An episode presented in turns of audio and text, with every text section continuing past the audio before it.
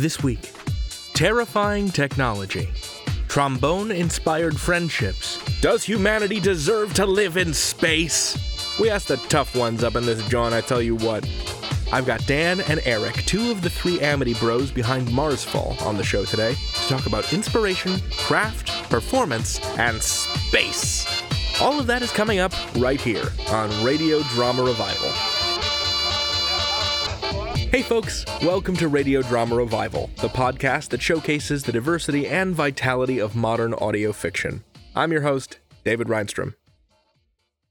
Last week, we brought you the prelude and first chapter of Marsfall, a show about the triumph of human and artificially intelligent ingenuity. And this week, we'll be talking to two of the guys that make the show Erik Saras, the lead writer and director, and Dan Lovley, a writer and the voice of Andy. Sam Bowes Miller, who composes the score and plays Chip Heddleston, couldn't make it, but for a cool reason, as you'll shortly hear.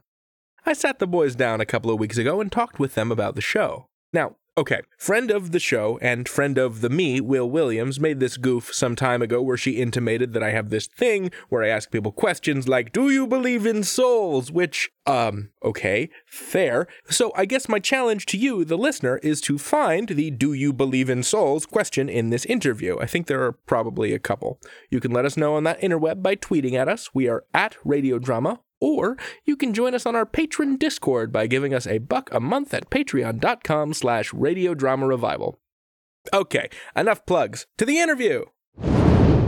Erik Saras, Dan Lovley, welcome to Radio Drama Revival. Thanks so much for having us. Thank you very much. Yeah, great to be here. It's a pleasure. I'm sorry. I'm sorry Sam couldn't make it, but I hear he had a sweet cello gig. Yeah. Um, oh yeah. He's actually uh, going to play for some wonderful people he used to work for a few years ago doing summer landscaping and they found out he was a cellist. So uh, they just invited him randomly to come play for them at like their dinner tonight because it's you know one of the top elite you know people in the michigan oh lakes oh area. Yeah. That's so cool. Yeah.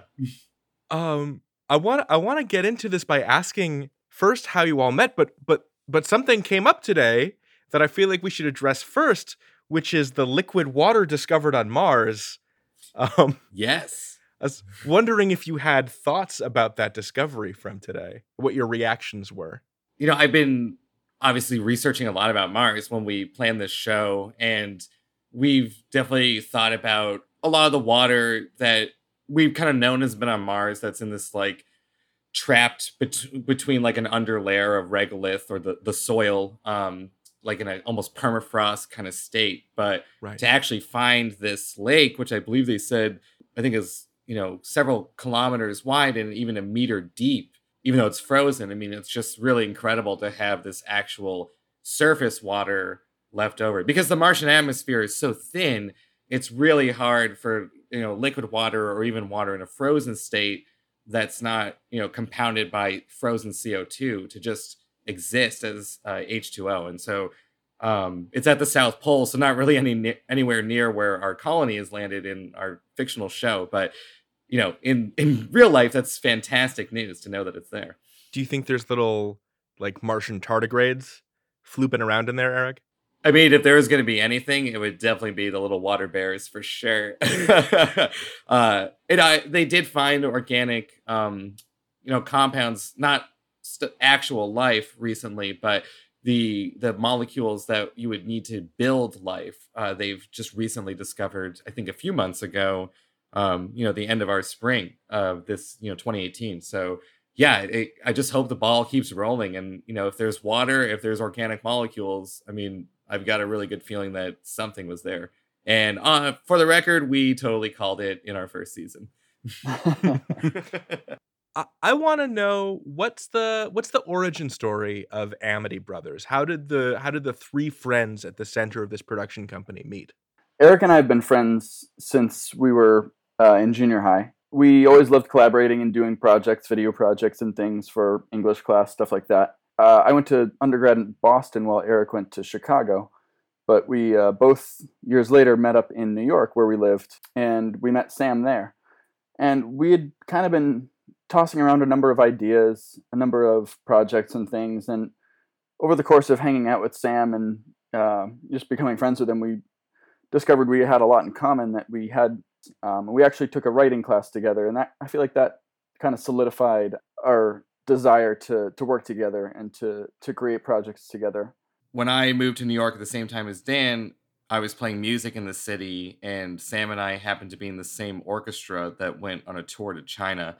And so he and I bonded a lot during that tour. And um, actually, the very night we got back from China, uh, he came over to hang out in my apartment, and I and invited Dan over that night because we wanted to hang right away you know, we got to meet each other all that night, and then over the next couple years, we were hanging out together in New York. And I think by founding, like, laying down a good foundation for our friendship, that was, you know, led naturally into making this production company, and, and it's pretty much the only reason I think that we're able to sustain it now that we live, you know, in three different areas around the country. So, for context, Erik, you're a trombonist and Sam is a cellist. Yeah, that's correct. So uh, technically, I'm a bass trombonist, so I get to you know play all the Ooh. low, loud notes, and um, that was actually how Sam said he knew that I was a good person because we were opening a concert with Phantom of the Opera, and I laid into the opening note like super loud and edgy. And I remember seeing Sam sitting principal cello, turning around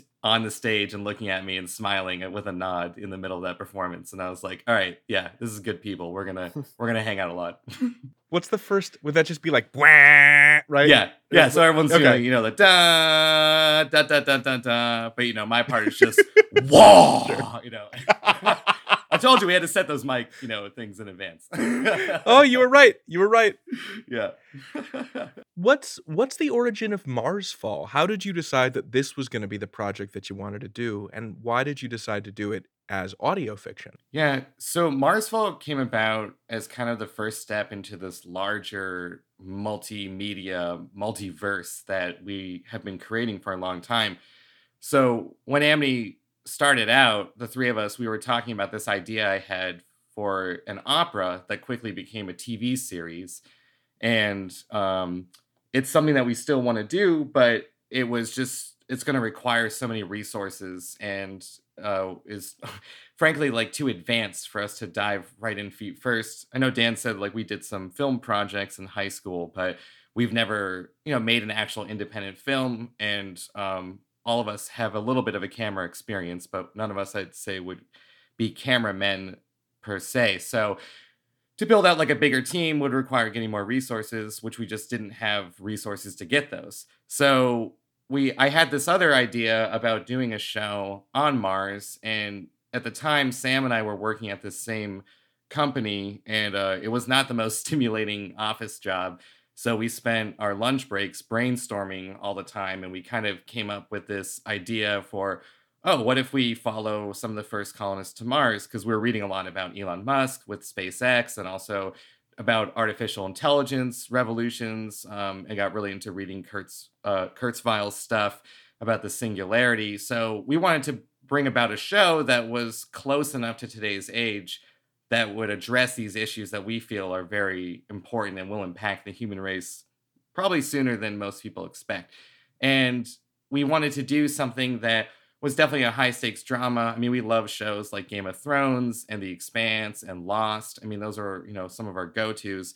But we also know that um, you can you can do a lot with comedy, and so we thought like, what if Lost meets The Office, but we set it on Mars, and that was kind of our one sentence pitch to come up with the idea for Marsfall. And uh, you know, I think Dan and I have been listening to podcasts for a few years. We've gotten really into Welcome to Night Vale and I branched out to a few things like Tanis um, and the Black Tapes. So uh, when we were getting Sam into that, he was like, "Oh, instead of making this TV series, why don't we do an audio drama? We we can raise money to hire uh, great, you know, microphone equipment and get you know a good recording engineer in there, and be a lot cheaper to produce than uh, an actual like web series or television series. So that's kind of how we came to this, and about a year, year and a half of pre-production led to us recording season one.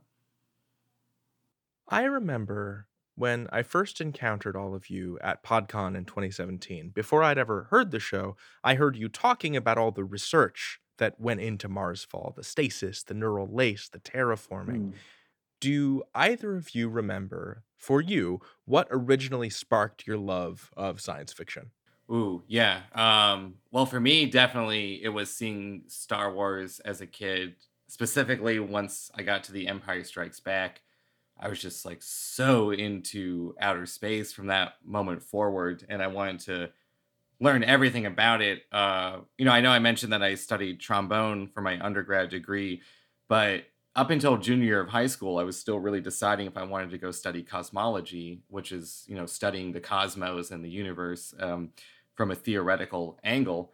But I was always terrible at math, and I was just good at the trombone. So you know, I went the way I went, and I have no regrets because it's you know all my passions have led me to here. But I would say definitely Star Wars was the big influence right out of the gate, and then from there, uh, like a humorous approach that I really enjoyed was reading the Hitchhiker's Guide to the Galaxy complete series because um, that just I feel like opened the doors to so much amazing fantasy that you could inject into sci-fi. Uh, you know, while you're mixing hard science research alongside kind of just ridiculous concepts and pulling it off uh, I, would have to say it's. I, I suppose it is maybe the cliche answer, but certainly Star Wars um, from a very young age. But um, when my teachers in elementary school started asking me like, "Oh, what do you want to do? What do you want to be when you grow up? What do you want to do?" Always my answer was, "I want to be an astronaut. I want to be the first man on Mars. I want to go into space. I want to go to the moon." I guess in a way, I've I've been to Mars. Um, maybe not the first podcast to, perhaps not the first podcast to to land on Mars, but um, it's definitely a, a, kind of a gratifying experience that I feel like seven year old Dan would be proud of me. Of of the future tech that is in Marsfall, which do you most wish was real right now? I think I. It's funny because like we know like the long term arcs of a lot of our technology, and it doesn't always gonna end well. So like you know things that might seem exciting now uh, can also be really scary. but for me, I think the you know the most interesting technology uh, that's also terrifying is just this whole concept of an artificial intelligence new species consciousness that's going to exist with us and uh, you know that's something that we really really wanted to explore with all of our shows and uh, obviously Andy is a huge part of Marsfall, and I think most of our fans would agree that if there was one thing in Marsfall that we that's technology based that we wish was real, it's Andy. Yeah, he's like our special robot son. Exactly. Yeah.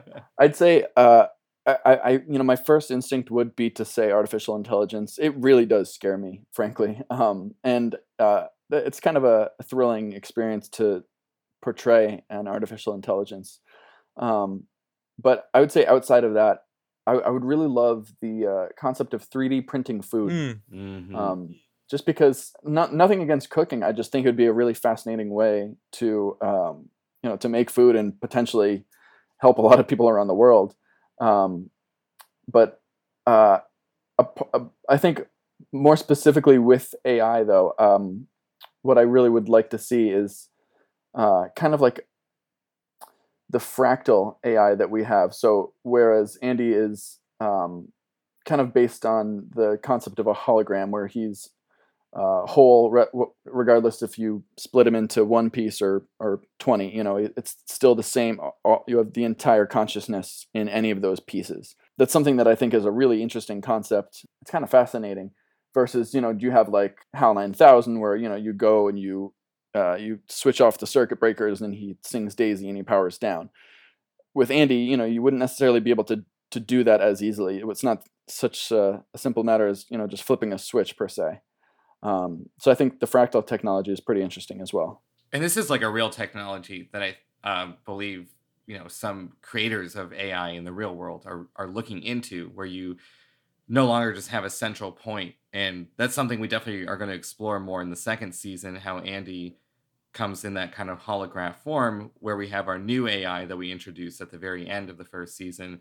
Uh, she is the form of a solid state AI. So she just has one central point where all of her data is stored. And um, that is a lot more like the HAL 9000 from 2001 A Space Odyssey. For me, I can imagine like the neural lace really excited me. I can Mhm. think of all like the the bad stuff. Like I'm already too addicted to my phone and I'm already that's already so much a part of me. But like all the incredible benefits of like a computer brain interface for someone who is paralyzed or blind, like Mm. any prosthesis that could communicate directly with your mind, I think that's astounding. Yeah. And if anyone out there like wants a fun read on the neural lace, uh, that's you know a little technical, but definitely speaks a lot in layman terms, and it's just written by a great author. If you haven't heard of the website waitbutwhy.com, uh, they Mm. the writer for there does a lot of kind of high concept stuff, but does it in fun stick figure blogging form. And uh, his article on the neural lace, his article on the Singularity, and his interview with Elon Musk. Um, all of those, I think, are from two or three years ago because they were really inspirational for us making Marsfall. I think part of what I love about Marsfall is that it doesn't shy away from like the nasty nitty gritty of running a colony, you know, from the inevitability of mutinies to the need for soldiers and chaplains to the grim fact that the people aboard ship probably won't be coming back to Earth. I guess Mhm. my question is what inspired that? And a follow up question do you think you could do it yourself? Could you go to Mars? Oof. yeah. like you've spent all this time thinking about like how miserable it would be could you do it Yeah. well, I, I'm not sure if you remember a couple of years ago, and I, I think it still makes the news occasionally. The um, the Mars One uh, program, where you know people had sent in applications to be the first. I think it was like the first hundred people to go to Mars without the intent of coming back. Yeah i forgot i completely forgot about that Actually, Yep. the Boston Globe just did a piece about people who have sent in those applications and how it's affected their families, and you know how it's affected the people that you know that they are planning on leaving forever. Um, it's a really difficult concept to wrap your mind around. It's not like going to the moon where you could certainly die, but there's kind Right. of at this point somewhat of a guarantee that you're going to come back if you if you if you do that, or to the International Space Station since we haven't been to the moon uh, quite a bit. But um, I think personally, I I like it here on Earth. Um, I don't know if I would want to. Uh, and and now seven year old Dan is kicking me, but uh, I think I'd be I'd be happy with the moon, but I don't think I would want to to go to Mars, not to live. Um, I've read too much Ray Bradbury, um, and uh, just you know, uh, too many things like that. That I just feel like there's something about this planet that I I, I- don't I wouldn't want to necessarily leave, even though that eventually may be our future. Yeah, I I think I'd love to go to Mars if I could like retire there. Um because I I do think it'd be something that one it, right now it's so expensive and the technology even if it did happen as soon as we're saying like in the year 2047 i mean by then i'm going to be you know much closer to being an old man and you know who knows what is going to happen to my body in space. But you know if i could retire there with my wife uh, if she would be willing to go i think um you know we would we would take the ticket especially if like the political climate is still similar today i think we would definitely take that ticket. Uh so that's definitely something that um i kind of joke about but i think there's always a part of me that want would want to go there if it if it would work out because I actually almost did apply for that Mars One uh, program when it first was like announced, like four or five years ago, whenever that was. Because at that time, uh, I was just much more, I don't know, gung ho about like I don't really have many attachments here. I mean, I didn't have Marsfall. I hadn't met my wife yet. So now that I have both, i was gonna those ask i was gonna ask when you yeah. met rika no, I hadn't met Rika yet, and that it, I mean, seriously, that is like a, a big decider, and um, you know, I wouldn't want to go anywhere without her. Uh, not to get all mushy, but um, I think there's a part of me that always is gonna say yes to going to Mars if enough other things line up and someone's gonna pay my way there.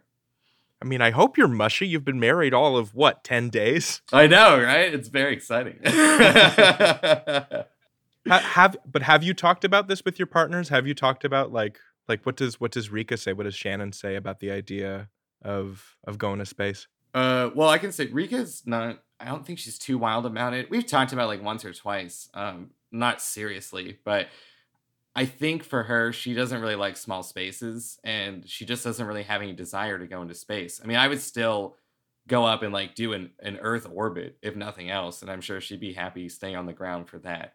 I think Shannon is somewhat similar. Um, she refused to watch the film Gravity with me, um, which you know, I, I, to a certain extent, I don't really blame her. Uh, I think the concept of just kind of floating away into nothingness forever is pretty terrifying.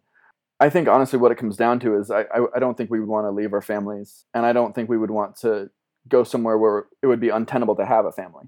It's definitely a really cool concept, though. I mean, I've always wanted to, I've always wanted to float in outer space. I've always wanted to, you know, kind of be weightless and and see something, see the Earth from uh, not from the Earth. You know, mm-hmm. um, I, I think it would be, it would have to be a case where I would be able to come back, where we could come back. And I love I love this like age of space exploration that we're in right now. It's um, you know, there's a reason we had Jackie say this in the second episode. It really is like the time when the people were building the very first boats to go on the ocean. Uh, you know, it's not a common thing, it's not a guaranteed thing. I mean, we're like those very first, you know, early 30,000, 40,000 years ago Polynesian islanders that are uh, using wayfinding to navigate the Pacific. I mean, we're, you know, we have astronauts that are literally using the stars uh, with complex calculations. Uh, you know, it's it's a tradition that's been going on for thousands of years on Earth, and now we're just taking it to the next great ocean. And uh, I don't know if I lived, you know, thirty thousand years ago, if I'd be the person that's like, yeah, I'll get on the fifth boat that's ever existed. you know, that's I think the way to think about it today.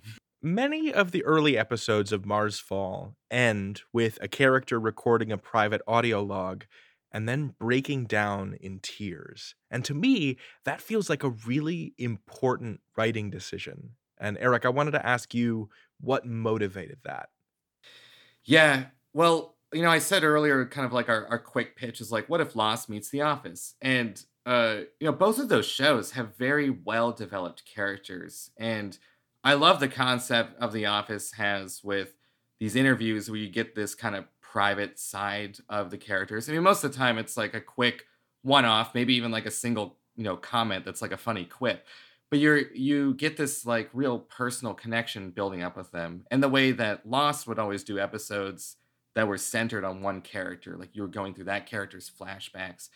Those two methods combined, where we have this POV with every episode that it changes from character to character, but there's always this framing device of it being like a character is is sending a message is making a log. I know the you know the ones you're referring to uh, are done by sam um, again who fortunately can't be here but boy does he really bring i feel like this level of pain and angst to a character that i think you see a lot of um, sci-fi whether it's in movies or you're reading books a lot of the characters are just kind of stoic um, you know, they're or they're like cocky and gung ho.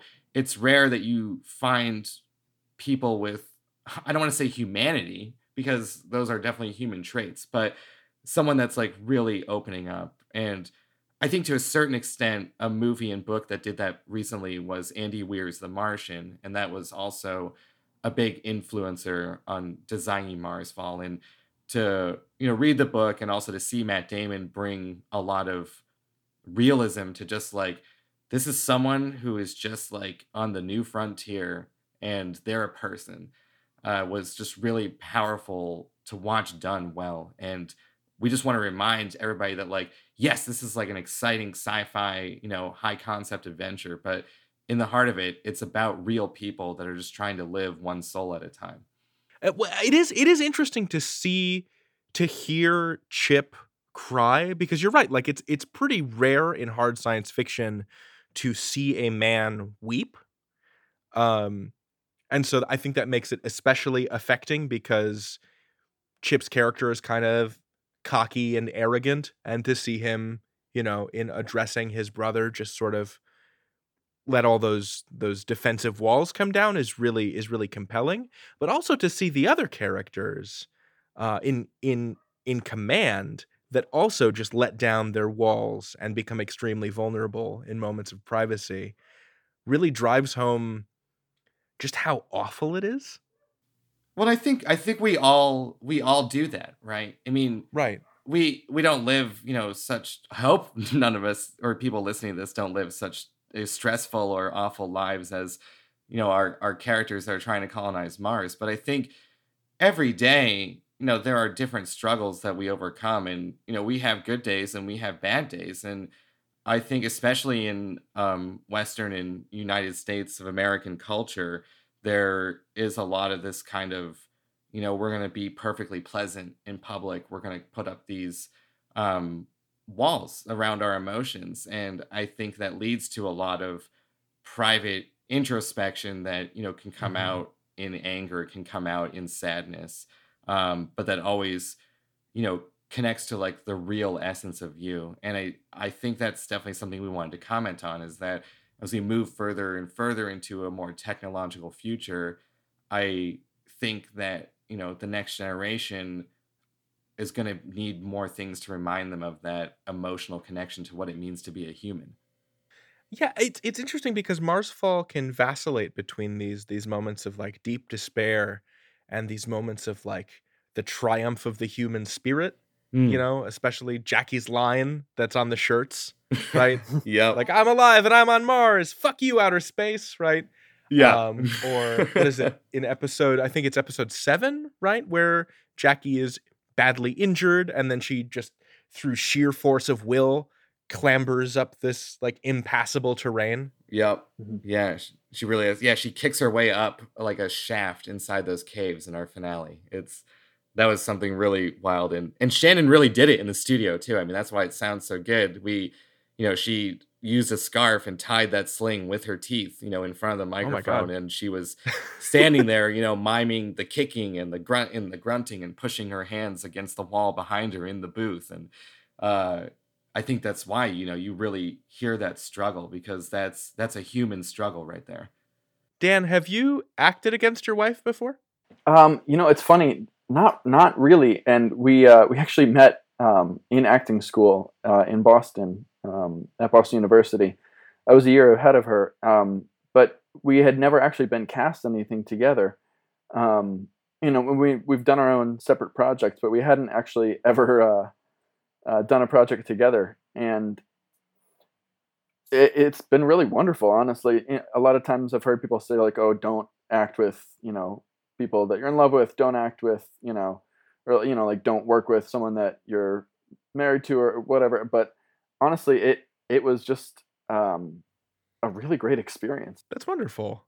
Something that I found uh, it was very natural. Um, you know, it, I, she's so good. I, I, you know, when she's when we're recording in the booth, it wasn't you know it wasn't Shannon that I was standing next to. It was Jackie. Um, so it really wasn't difficult for me to, you know, I, I didn't have to wrap my head around. Okay, it's not my wife. It's you know this character on Mars. It's you know, it's she she does such a good job of embodying a character that it was uh, really really easy and uh, I think really effective to be able to play against, uh, not against, but play off of her um, to be able to react to what she was doing. Um, it was I, I, feel really really lucky to be honest. That's really cool. And it was really wonderful to to work with them too, like from a director's standpoint. Uh, that you know, I mean, all of our actors are wonderful, but like Dan and Shannon, you know, with all the training that they have and everything that you've done individually, just were the consummate professionals standing next to each other in those sessions. And not to say that you two aren't affectionate to each other when there's downtime, but you know, when when the mics were on, when the red light was on, like you said, Jackie was in that character, you were in Andy's character, and you'd never know the two of you um, knew each other outside of you know these characters. So uh, I think it's just like was really really cool to I don't know be there for the first time you guys were doing a huge thing together. Yeah, it was a it was a pretty great experience, and um, I mean I, f- I feel like we were also very lucky to be able to have uh, someone who knew both of us directing us, um, so that way you're able to you know if you if you needed us to be slightly different or or um, maybe hit a line in a different way uh, the way in which you were able to direct us was really effective. Uh, I would say. So to take us back to the text of the show itself, I think there can be a temptation in science fiction to act as though all the social ills of the past th- that is to say, the present day, have been dealt with. But in Marsfall, the character of Jeff Thomason, in my mind, sticks out as this obnoxious patriarchal holdout. Mm-hmm. Can you mm-hmm. tell me about the creation of that character? uh, yeah, definitely. Um, well, Dan, do you want you want to talk about James first? yeah. so we knew that there was going to be someone who was going to be, yeah, a bit of, uh, as you say, a holdover from from uh, patriarchal times of, I guess, the present now, um, unfortunately. But um, we wanted to have someone who was charming, even though you kind of hated him. Um, and as we were designing this character, I, I knew pretty much right away um, who I wanted to cast, uh, and it's um, James Foey, who uh, is an actor in New York. Um, he, he currently works on um, the off Broadway show Puffs, and he's he's done a lot of voiceover work and um, audiobook recording. And he, uh, I, I, actually went to school with him um, in Boston as well, and he has such a phenomenal talent and such a great voice for what we want we wanted him to do that it was a, a natural um, natural decision to want to cast him. I think with the character of Jeff, we wanted someone that you know is necessary. Um, you know, un- unfortunately, there would be someone who would have to set up an infrastructure on Mars. Um, it's you know we're not getting there and holding hands and having a tea party. There is a lot of nitty gritty setting up that that does require financial planning and um, you know economic insight, and not that anyone who is a, a part of those uh, um, professions is, is necessarily a bad person at all, but we we knew that someone who was going to be designing these kinds of plans, um, like a, the concept of a hyperloop on Mars, would have to be really shrewd, um, because they'd have to be competing with, you know, countless other people from other companies um, and other countries as well. So they would have to have a, a certain toughness, a certain shrewd, certain shrewdness to them, where you know they wouldn't really be, uh, they wouldn't really stand for anything less than progress um, at any at any cost.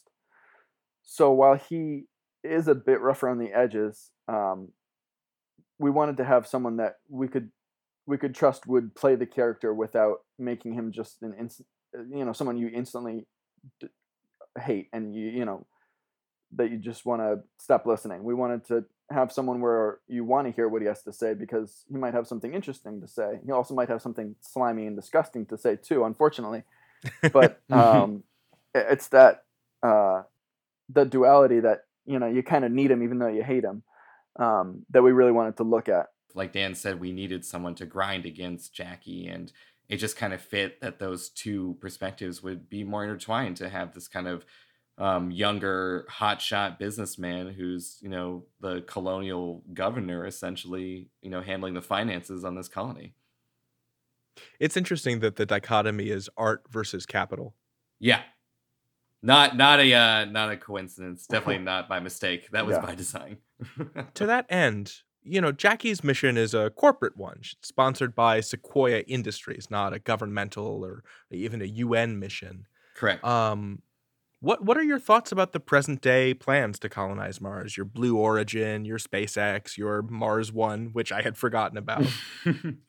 I think, you know, for me personally, I think that's just much more practical than a government putting things together. I don't have any doubts at NASA, and I know that people that work there are, you know, incredibly intelligent and, you know, passionate about what they do and and they do want to get to Mars. But, you know, when our, our current government systems, the the countries that have the abilities to finance, you know, massive space missions also have a lot of other things they need to deal with on Earth, and there's also a lot of political posturing and red tape. That's not to say that doesn't happen with corporations, of course, um, but I think with what we've seen with Citizens United being passed in the United States um, only a few years back that corporations are becoming more powerful as you know similar to an individual entity or kind of gaining more abilities to supersede kind of general rules of a government. And we really already see it today with some of the biggest corporations out there that they um, do transcend nations that you know you can get coca-cola everywhere. I mean it's you know it's an american product but it's like coca-cola is the entity itself it's not us coca-cola and for me i really think that uh, i don't know if they'll be the very first people there but i think some of the most successful missions that we'll see in the decades to come to the moon you know to asteroids to mars and beyond are going to be private industry funded because yeah, they can skirt regulations for better and for worse. But because of that, I think they're going to um, attract people that have really bright minds that want to see their stuff implemented before they've you know grinded themselves down over a couple decades and then have to retire which you might find with a government position just due to so many other uh, constraints imposed upon an entire nation I had a version of this conversation, so I want to take us to kind of a heavy place, and then and then I'll bring us out. Um, I had a version of this conversation with Colin and Matthew, who create the show Hostile Worlds, um, which is sort of an audio drama documentary about visiting the most inhospitable places in the galaxy or in the solar system. Um, uh, in Marsfall, it seems explicit that Earth has failed and that space colonization is this last ditch effort to save humankind. And I guess my question is do we deserve a second shot? Like, what, if anything, would prevent us from making those so- same mistakes on Mars? Like, what, what in Marsfall even demonstrates that that a human colony would be successful for you know the same reasons? Yeah. Uh, well, David, I'm really, really glad you asked that question, and um, I'm sorry, I really can't elaborate too much because honestly, we're going to answer that question throughout the oh, series. Oh shit! And I, I don't. okay, wanna, cool.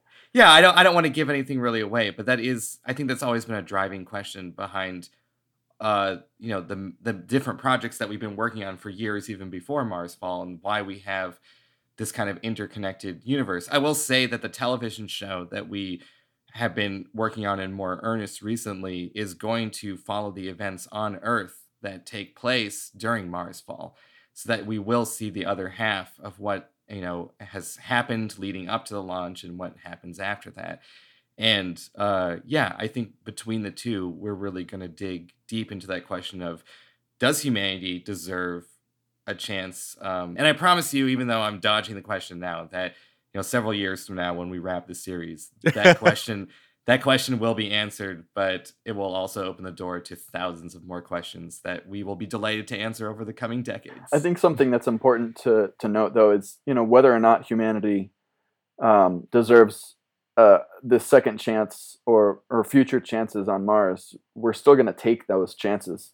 Yeah, and personally, like I believe, as long as humanity is around, you know, in some form, that we deserve as many chances as we can get, because um, no matter what your belief or outlook, I think, on the world and the universe at large is, you have to admit that it is, at least for this time period that we've, you know, lived through and are in right now, it's a very special thing to be a human, to be one of at least the only conscious species that we can detect and understand. And to me, I personally think that, you know, makes us special, that there is something special there. And whether we make the most of this special opportunity you know that's that's you know for fate to decide and for time and history to tell but uh, as long as there's humans around i think there will always be a driving force of good within humanity that wants to make us the best species we can be for this universe.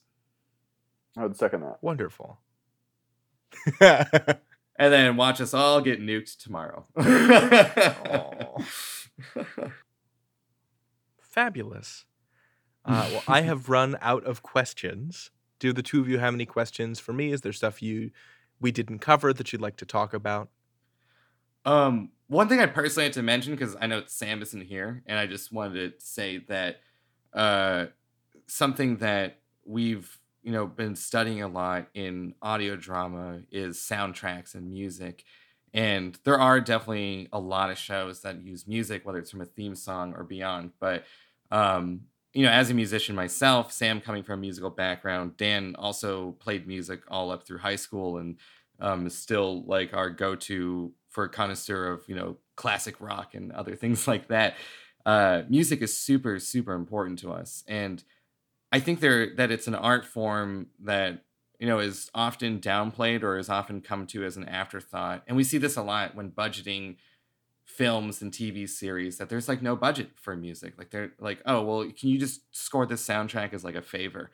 And um, for you know people listening out there that run their own shows, that are thinking of starting a show, definitely consider you know investing some time and energy, maybe even money if that's not your talent, in bringing music to it because um, when we were designing Marsfall, Sam, you know, pointed out, as I said earlier, like we're down a whole sense. We don't have the visual, and there's something powerful that music can help to add to that soundscape. And um, you know, this isn't just about like building up Sam's work. It's just like a you know, kind of a a plea for you know appreciating music in general and how much it does so much work. It does so much heavy lifting in the show to set tone especially that like that saw waved that saw wave synth yeah. that like brah, that like brassy thing. Yeah. Like i was immediately transported back to the point and click computer adventure games of my youth like hearing that sound. Transported back to Monkey Island. basically. Yeah. Not monkey island it was it felt more like the dig. I was Okay, trying yeah. to find a soundtrack that Mm. used explicitly the same synthesizer as sam and i couldn't find it um so it's a, it's a shame because i was going to ask him like if he if he knew of anything that used that same instrumentation that same Well, digital instrumentation funny enough, um, I think he's definitely influenced a lot by John Carpenter's electronic music. But uh, the sounds that you're hearing in his soundtrack are, I don't, I don't know if it's hundred percent, but it's like a damn high ninety percent are original. He uh, mixes different synths together to generate sounds, does a lot of different layers, and he plays cello, um, which he also can run that through the synthesizer and also keep it acoustic. He does snapping and clapping. He even does some singing. So all of that is getting thrown into the mix to create a unique, you know, soundtrack, which is just another thing that blows my mind. Again, that he does these like three to four day turnarounds on each episode. it's bonkers It Tell really he does really a is. fabulous job Definitely, I will, and I'll, I'm sure he'll be glad to hear that. i'm sorry i got so excited i stomped on the, the point that you were making. Go ahead eric you were you were starting to say. Oh no, just that you know, in I think in this age where you have um ironically a lot of electronic music with with pop music and um, there's nothing wrong with dance music i think there's a beauty to its simplicity that it can um, you know put you in a trance put you in a rhythm. Uh, obviously edm is a big influence on the stuff that sam composes but well as you just said like that power that it has to you know add to these soundscapes and harken back to your nostalgia or thinking of those video games he also is writing in an almost pseudo baroque musical style which harkens back to kind of the early earlier days of uh, western classical music. So another kind of tap in there to our roots is studying the, the music in school. And again just you know when you're an artist when you're creating a multimedia project definitely give sound its due and you know and beyond the sound of like getting a good mic to make sure you're recording your actors at the best possible level and mm. using you know as much variety of sound effects that you can afford or implement you know keep in mind how much music can bring a power to a story especially when there's no visual element. Well, gentlemen, thank you so much for coming on Radio Drama Revival. This was an absolute delight. Thank you so Yeah. much. It was definitely a pleasure talking with you. Yeah, seriously, David, it was really, really great. Do you mind? Can we, can we like plug um some stuff really oh, quick? plug That's plug cool? away. We will um be, you know, we have greenlit season two. We are currently in pre-production. Yes, it is happening. Uh, we're writing, uh, you know, furiously away. We've booked recording dates, so season two will be dropping December twenty first, Friday of this year. Very cool. Yeah, we're really, really excited, and also like, how the hell are we gonna do this? So, got that phone call with Brian tomorrow. Figure that out. Nice. That's MarsFallPodcast.com. Do it to it. Buy their merch on TeePublic. Get hyped for that second season and give them the hot bucks on their Patreon page at patreon.com slash MarsFallPodcast. Oh, hey, what's that cooling on the windowsill? as you traipse through the countryside, toes in the grass, a warm breeze rustling your hair beneath your wide straw hat. You see it scrawled into a fence post, a sigil. It says, in the secret code that you know, the sky's the limit. Ask before taking, but you'll get what you need. You get closer. The thing on the windowsill's a pie, your favorite kind. You knock on the door. The pie is early access and extras flavored. I offer you a slice, and it tastes like an hour long version of today's interview, where I talk to the boys about Elon Musk, Whitey's on the moon, using external folks for sound design, and the Marsfall Opera that the team is planning as a part of their enormous transmedia empire. Check that out on our Patreon at patreon.com slash radiodrama revival, along with all sorts of other goodies. Here lives an honest man, says the sigil. It me. I don't know why I'm taking money from you, a humble, traveling hobo slash gentle person of the road, but you know what? Just work with me here. Anyway, I made you this pie. Thanks for listening. And now, credits. Our theme music is Danger Did You Do by DJ Stranger Danger. You can find his music on SoundCloud. Our line producer is Matthew Boudreau. Our interviews producer is Eli McElveen.